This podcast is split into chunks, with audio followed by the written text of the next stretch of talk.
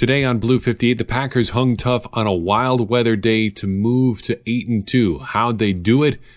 By any means necessary. Blue 58! Hello and welcome to another episode of Blue 58, the one and only podcast of thepowersweep.com. I'm your host, John Meerdink, happy to be coming, uh, coming to you after another Packers victory. 8 and 2 feels pretty good. But what happened in this one? Well, as I said in the introduction, I think this one was one of those games where the Packers had to win by any means necessary. There was a lot to overcome in this one, starting with a pretty strong opponent. The Carolina Panthers are no slouch organization here. They came in at a very legit 5 and 3, a quarterback who's not making a lot of mistakes, an MVP candidate running back, a great pass rush, overall pretty solid defense. This was going to be a tough test, and the Packers took care of business. The Packers also were able to overcome the weather. Now, the weather isn't an excuse, but it is a factor that both teams have to deal with, and the Packers were able to deal with it pretty well in this one. Uh, it wasn't necessarily always pretty. Their drives were not necessarily as crisp, crisp as they could have been, uh, but they overcame and they didn't let the weather keep them down entirely. They did seem to be in a better position to deal with things than the Panthers were. The Packers also were able to overcome their own mistakes. They got out of their own way just as quickly as they got in their own way. And that's that may be damning with faint praise, but the Packers were able to overcome the mistakes that they made early on.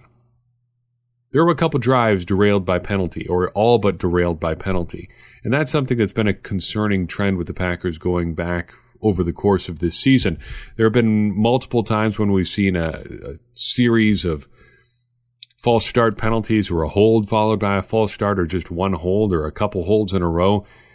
That sort of continued in this one, but it didn't sink the Packers, though it could have a couple times.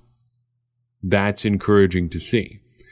The Packers also were comfortable just sitting back and leaning on Aaron Jones and Jamaal Williams. Now, total, they only got 26 carries, but considering the Packers only called a, uh, called fewer than 60 plays in this one, 26 is not too bad. Sure, maybe a few more could have gone to Aaron Jones, but it looked like the Packers were trying very consciously to manage the amount of snaps he took in this one. Then there was one play, and this is probably nothing, but he looked pretty like he was walking pretty gingerly heading back to the huddle we're getting to the point of the season where you start to wonder about guys wearing down a little bit. The Packers seem to have been pretty careful with uh, their team's health so far this year. That may have been a factor in this one as well. It may not have been. It may not have been anything at all. But uh, I think it was interesting to see uh, how evenly things split out between Aaron Jones and Jamaal Williams. All told, the running game did quite well in this one, though that was a big factor in the Packers' win, one that we'll talk about here more in just a second. But why did this happen? Why did this game turn out the way it did? Sometimes games are as much about what you can't do as what you can do, and figuring out what you can't do in the course of a game, reacting to that, and putting together things that you can do I think is something that separates just okay teams from really good teams. And at times the Packers have not been able to figure things out when things haven't been going well. All the way back to week one, the Packers had real trouble with the with the Chicago Bears early on. And Matt LaFleur said, Yeah, I pretty much had to abandon the script like six plays in. And things were not working for a long time, but eventually they got to a point where they got comfortable with what was going on and they were able to get enough offense together that uh, that they could come away with the win. That kind of feels like the way things went today. But let's talk first about what the Packers couldn't do today and how that played a factor in in this overall win. One big thing they couldn't do was really string together long drives. The Packers only had 3 drives today of longer than 6 plays. It felt like they were out of rhythm all afternoon. Penalties played a factor in that. The weather played a factor in that. Poor execution in phases of the passing game played a factor in that. All of those things kind of add up to a, a game where it's hard to get in rhythm and have extensive drives. The Packers did score when they crossed that six play threshold, but they didn't got, get there as often as you would like to have seen them. They just weren't picking up first downs, whatever they weren't doing. It's it's, it's football. We all understand what they weren't doing. They weren't, weren't getting the ball down the field. Um, it's frustrating to see four play drive, five play drive, a first down early on, and then immediately it peters out. That's frustrating to see. I'm sure it's frustrating for the team as well.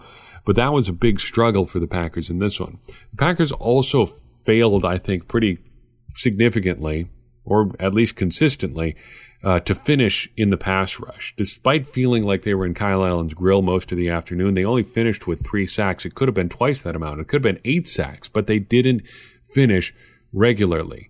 But they did do some other good things that helped them overcome both of those things that they couldn't do. First, let's talk about running the football. Like I said, um, not a ton of individual attempts for either Aaron Jones or Jamaal Williams, but they were effective when each of them got the ball, and they still made up a pretty hefty percentage of the Packers' overall play calls. They still called fewer runs than they did passes. That's something that you may be able to critique Matt LaFleur for in this one, and you don't know what the what the situation was with audibles and stuff like that too. Uh, but the Packers only ended up running the ball 26 times. That that may not sound like a lot, but as a percentage of their overall plays, it's pretty high, especially considering uh, that that neither of their backs carried the ball more than 13 times. But I think this represents a pretty balanced attack for the Packers. I don't view balance as just having the same number of runs as you do passes. I think balance is more a philosophical concept. You have to be able to do both of those things on your offense well enough that your defense, the defense you're facing, has to respect both. So if you're capable of running or passing to an equally efficient degree, I think then you have a balanced offense. Not just because you're running the same amount of runs as passes. If your passing game is awful and your running game is great, it doesn't make sense to call the same amount of runs as passes. If your passing game is great and your run game is but, just running for the sake of having that, that so called balanced play calling is foolish. The Packers were efficient on the ground in this game and probably could have called more runs, but they, they didn't have to because they were efficient enough when uh, when they were called that they weren't necessarily taking away from their passing game either. That's a pretty balanced attack to me. The Packers also did a great job in this one of collecting explosive plays. Sure, they couldn't string together those 8, 9, 10 play drives regularly, but they were moving the ball in big chunks. By my count, they had at least nine explosive plays in this one. That would be the second most they've had all season in a single game, tied for the second most. They had 12 back in their game against the Raiders. It was encouraging to see that they got these plays both running and passing. And as we know, there is a high correlation between explosive plays and scoring. And getting 24 points, thanks in part to some of those explosive plays, on a weather day like today, playing an opponent where they may be a little limited in some aspects of their attack is a pretty good number to get to. 24 points will get you a long way in those situations. The Packers were also able, I felt, to bother Kyle Allen without getting sacks. Now, I would like to have seen them finish a few more of those sacks. There was one play early on in the game where Kyle Allen absolutely destroyed Za'Darius Smith. It you will get razzed in film study this week to a probably an extensive degree. Uh, but he made him look pretty silly. And that happened an, another time to Darnell Savage, too. The Packers were having trouble finishing those shots on Kyle Allen when they got to him. But they also hit him nine times. According to the NFL Game Stats and Information Service, um, they piled up nine quarterback hits today. That's their most in, in the last couple weeks. I don't have a full season worth of context to put on this one, but against the Chargers, they hit Philip Rivers seven times, uh, nine, uh, six times, excuse me. Against the Chiefs, they hit Matt Moore seven times. And against the Raiders, they were not able to hit Derek Carr at all. So getting to Kyle Allen nine times in that way is still pretty good. It's not a sack, but you are still putting some sort of physical punishment on the quarterback, and that's never a bad thing. What does this win mean? Well, it moves the Packers to 8 and 2, and wins are always good. Getting 8 of them in a season is great. Getting 8 of them in the first 10 games of the season is outstanding. This win allowed the Packers to maintain their cushion in the NFC North, which is important since Minnesota beat Dallas tonight, staying a game behind the Packers. Just can't get us to, to win the same week as the Vikings lose. Them's the breaks. Also of note, with the Saints losing, the Packers are now tied with the Saints for the two seed in the NFC. Now, I'm not sure if that holds. I'm not sure if the Packers are a team that's going to be good enough over these last six games of the season to earn that bye week in the playoffs, but right now they are in position to do so. And if the playoffs are about controlling your own destiny, the Packers are on the path to do just that as far as reaching a bye in the playoffs. That's not a bad place to be. What happens next? The Packers go on their bye week. It is a good time to go on a bye. It seems like kind of a truism that uh, whenever a team goes on a bye, they desperately need it. I don't know if the Packers are desperate, but they could stand to uh, to spend a little time getting some guys healthy.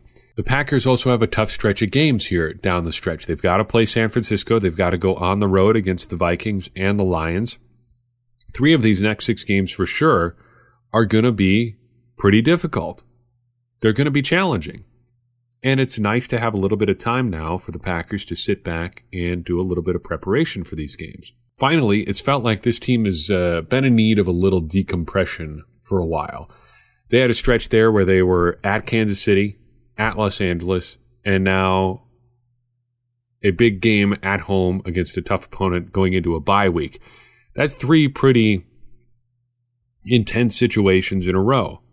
And as we saw last week in Los Angeles, sometimes that uh, you can get to a point where you're starting to believe things about yourself that maybe you shouldn't. Aaron Rodgers alluded to that in his post-game press conference last week. He said maybe uh, maybe the Packers were reading their own press cl- clippings a little bit too much. I don't know if that's true or not, but it is at least nice to have a little bit of time away from game prep and all that to really think about what you need to be doing, where you need to be heading into this final month and a half of the season. And now the Packers have the opportunity to do that. I think that's a pretty good place for them to be. Here's some random thoughts about this game. Um, just a couple things I wanted to talk about. First, um, it seems like Aaron Rodgers has been more willing in the past couple weeks to take shots down the field, just giving his receivers a chance to make a play. He did it a couple times in this one. Uh, a couple to Davante Adams had great results. A couple to another a, another couple of receivers did not go quite so well. Um, I think it's interesting to see Aaron Rodgers play this way. This is not something that he's done really a lot before. He's never been a 50-50 ball thrower type quarterback, and that's fine. I think there's there's good reason to not be, but um, it is interesting to see him adopt that into his play style a little bit. And there have been some good results at times too. And I think in a better weather game, there may have been even more good outcomes for the Packers in this one. But also on Aaron Rodgers, he had some uncharacteristic bad misses that have become a tad bit more characteristic over the past couple of seasons. There was a, a bad sequence the Packers down near the goal line uh, at the end of the first half. It was the the series where they attempted ultimately to go forward on fourth and goal and uh, couldn't convert there. Went into halftime, getting no points, ultimately setting themselves up to be within a score of the, the, the Panthers at the end of the game. But that is neither here nor there at this point because they got the win. But after a false start on first and goal, uh, Aaron Rodgers had a play where he threw the ball out of the back of the end zone a tad early just as Allen Lazard was breaking open. So there's a miss. Uh, then on second and goal, Jimmy Graham scores a touchdown, but actually he doesn't. It gets overturned because he dra- he failed to drag his left foot. Uh, then on third and goal, Aaron Rodgers missed Geronimo Allison underneath, trying to go to Allen Lazard at the back of the end zone, whom he also missed. Just an, an unusual sequence from Aaron Rodgers, who is normally, historically, one of the best red zone passers that has ever lived. It was uh, unusual to see, and I'm not really sure what to make of it, other than just bring it up for you guys uh, to make you aware of it or, or see what your thoughts are about it. um, it, it was a tad, tad concerning. Everything that happens in this game, this particular game, I, I don't mean like the game of football as a whole. This game, the Packers playing against um, the Panthers, does come with a bit of an asterisk because of the weather, I think. But this isn't the first time we've seen Aaron Rodgers just flat out miss throws this year either. As good as he's been this season, there have been times where he's missed guys that are open. And people have pointed this out over the past couple seasons. Some of the time I think it has merit, other times it doesn't. But this was a, a, a game where it felt like the Packers could have put some things away had Aaron Rodgers hit a couple of those throw those throws. I still think he's an extremely accurate quarterback. The big deep shot to Davante Adams, where he just dropped the ball right past the the Panthers defender, right past his ear hole, almost right through his arms to Davante Adams, was an absolute thing of beauty. Uh, and perfectly thrown, perfectly accurately thrown. But other times it just didn't seem to be there for Rodgers. That was a little bit unusual, and I'm not quite sure what to make of it. Another thing I'm not sure what to what significance to to give to or I don't know, I think you understand what I'm trying to say. How much weight should I put on this? I'm not sure, but it seems like as a, on the whole this year, the Packers have not had great playing conditions when they've been at home.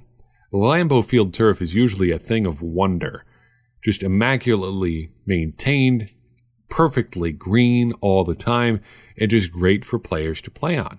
But this year, that hasn't seemed to be the case. Regularly, if there's even just a slight bit of moisture on the field, the Lambeau Field turf just seems to turn into an ice skating rink, and people are just sliding all over the place. Jimmy Graham fell down on a route in this game. Uh, Tyler Lancaster got washed out of a play because he fell down. His, he, he looked like he was on skates. I think Aaron Jones fell down on a route at one point. It just happens again and again and again. And it's unusual to see given how good the playing surface usually is at Lambeau Field. It hasn't necessarily seemed to be that way this year. And again, there could be reasons for that that I, I don't fully understand, but it is odd to see. Finally, we'll leave you with this. Andy Herman uh, formerly of Cheesehead TV, now of uh, the Packer Report, total up the, the numbers for the receivers not named Davante Adams after this game. It's not looking good, folks. Uh, in the last three weeks combined, Jake Kumerow has four catches for 71 yards. Allen Lazard has 11 catches for 113, Geronimo Allison 6 for 34, and Marquez Valdes-Scantling, perhaps the most disappointing of all, just one catch for four yards in the past three weeks combined. All told, the Packers wide receivers not named Davante Adams have totaled 22 catches for 218 yards and no touchdowns. And even grouping Davante Adams into that collection, the Packers wide receivers have not caught a touchdown since the Oakland game, when they caught a lot of them, to be fair. This is becoming a little bit of a trend. And this is something that we've talked about fairly regularly on this podcast. The Packers are not a team that have a lot of receivers that can win one on one matchups. I would not be terribly concerned with any one individual receiver on the Packers other than Davante Adams if I was an opposing defensive coordinator. They're not going to beat you by virtue of their skill. They're going to beat you with positioning and second reaction plays. A couple of uh, Allen Lazard had a couple of those tonight. To great effect, it, it should be noted. But the Packers are relying on scheme to get these guys open, and they really haven't gotten open super regularly. And when they are getting the ball, it's not going for great chunks of yardage. The Packers are going to need to add a little bit of talent to their pass catching group. I don't think that should be a super controversial opinion. Even if you think these guys are really good, and I do to an extent, I, I'm still a Marquez Valdes-Scantling fan despite the the recent evidence, I guess you can say. I like Allen Lazard. I like Jake Kumerow for the things that he can do. But I don't I don't think saying that you like those guys has to necessarily mean that you don't think they can also add talent to their receiver group or to their tight ends. Both of those things can be true.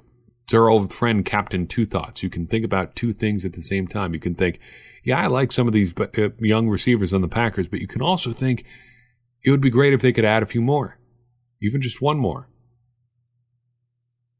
That doesn't have to be a slight against those guys. And I think we can have this conversation in a productive way. And we'll try to have that conversation over the next couple weeks as the Packers get ready for the stretch run uh, in these final six games of the season. Thanks so much for listening. I do appreciate you taking the time to tune in. If you like what you heard, I will just ask you tonight to leave a rating and review on the podcast listening app of your choice. It does help more people find the show. In the meantime, if you've got questions or thoughts or feedback or things you want to talk about, drop us a line wherever you can Facebook, Twitter, email. You can find us. Doing that will help us further our mission of helping everybody become smarter Packers fans because, as I always say, smarter Packers fans are better Packers fans, and better Packers fans are what we all want to be. I'm your host, John Meerdink. We will see you next time on Blue 58.